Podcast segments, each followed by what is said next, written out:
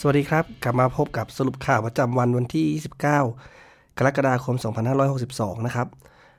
ช่วงนี้ก็จะมีข่าวเกี่ยวกับการซื้อขายนักเตะค่อนข้างเยอะนะครับ ทั้งความคืบหน้าแล้วก็การจบดีลที่มีการเซ็นสัญญากันไปเรียบร้อยแล้วนะครับ ข่าวแรกนะครับก็เป็นการ confirm ยืนยันแล้วนะครับ กับ 2 นักเตะใหม่ที่มาเป็นแพ็คคู่นะครับ ในวันนี้เนี่ยทางสโมสรได้ออกมา ประกาศอย่างเป็นทางการนะครับว่าทางสโมสรได้เซ็นสัญญาคว้าตัวคายสกอตนะครับดาวรุ่งจากทีมเชลซีที่เพิ่งหมดสัญญากันไปนะครับ ก็เป็นการเซ็นสัญญาอย่างไม่มีค่าตัวนะครับ ซึ่งตรงนี้เนี่ยไม่ได้เปิดเผยนะครับว่ามีค่าเหนื่อยหรือว่าระยะเวลาของสัญญานานที่เท่าไหร่นะครับและคนที่2นะครับก็คือเป็นโกดาวรุ่งนะครับ ชื่อเจคเทอร์เนอร์นะครับก็มาจากทีมโบลตันซึ่งคนนี้เนี่ย ทางนิวคาสเซิลก็ได้บอกด้วยนะครับว่าแซมมี่อเมโอบีนะครับก็อดีตนักเตะของเราเนี่ยก็มีส่วนร่วมนะครับในการที่จะเหมือนเหมือนถึงเชิญชวนนะครับ แนะนำให้เจคเทอร์เนอร์เนี่ยมาร่วมเซ็นสัญญากับทีมเรา ก็เป็นที่น่ายินดีนะครับ ถึงแม้อาจจะเป็นระดับดาวรุ่งที่เซ็นเข้ามาเนี่ยอาจจะไม่ได้ใช้ในระดับตัวจริงหรือว่า ทีมหลักก็อาจจะได้ไปเล่นในส่วนของทีมสำรอง หรือทีมอายุต่ำกว่า 23 ปีนะครับ แต่ก็ยังถือว่าเราก็จะได้มีตัวเลือกที่เพิ่มมากขึ้นในอนาคตครับ ข่าวที่ 2 นะครับ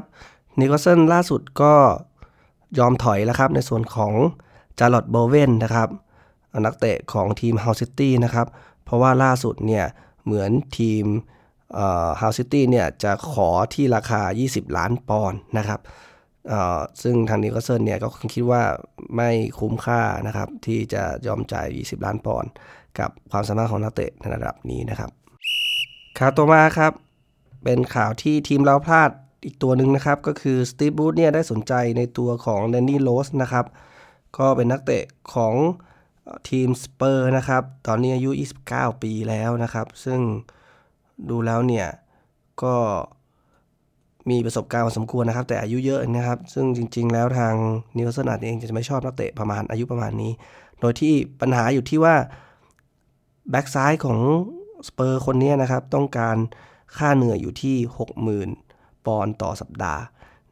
ตรงนี้เนี่ยก็อาจจะมองว่านักเตะอายุเยอะแล้วก็ค่าตัวก็ค่าเหนื่อยก็อาจจะทำให้โครงสร้างของทีมมีปัญหานะครับ ก็เลยไม่โอเค แต่ที่น่าสังเกตคือ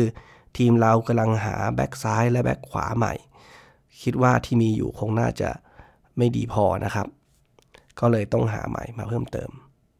ก็ต้องดูนะครับว่าคนอื่นๆ ที่ทีมเราสนใจเนี่ยจะเป็นยังไงบ้างนะครับ แล้วสุดท้ายเราจะได้แบ็กมาเพิ่มในฤดูกาลนี้หรือเปล่า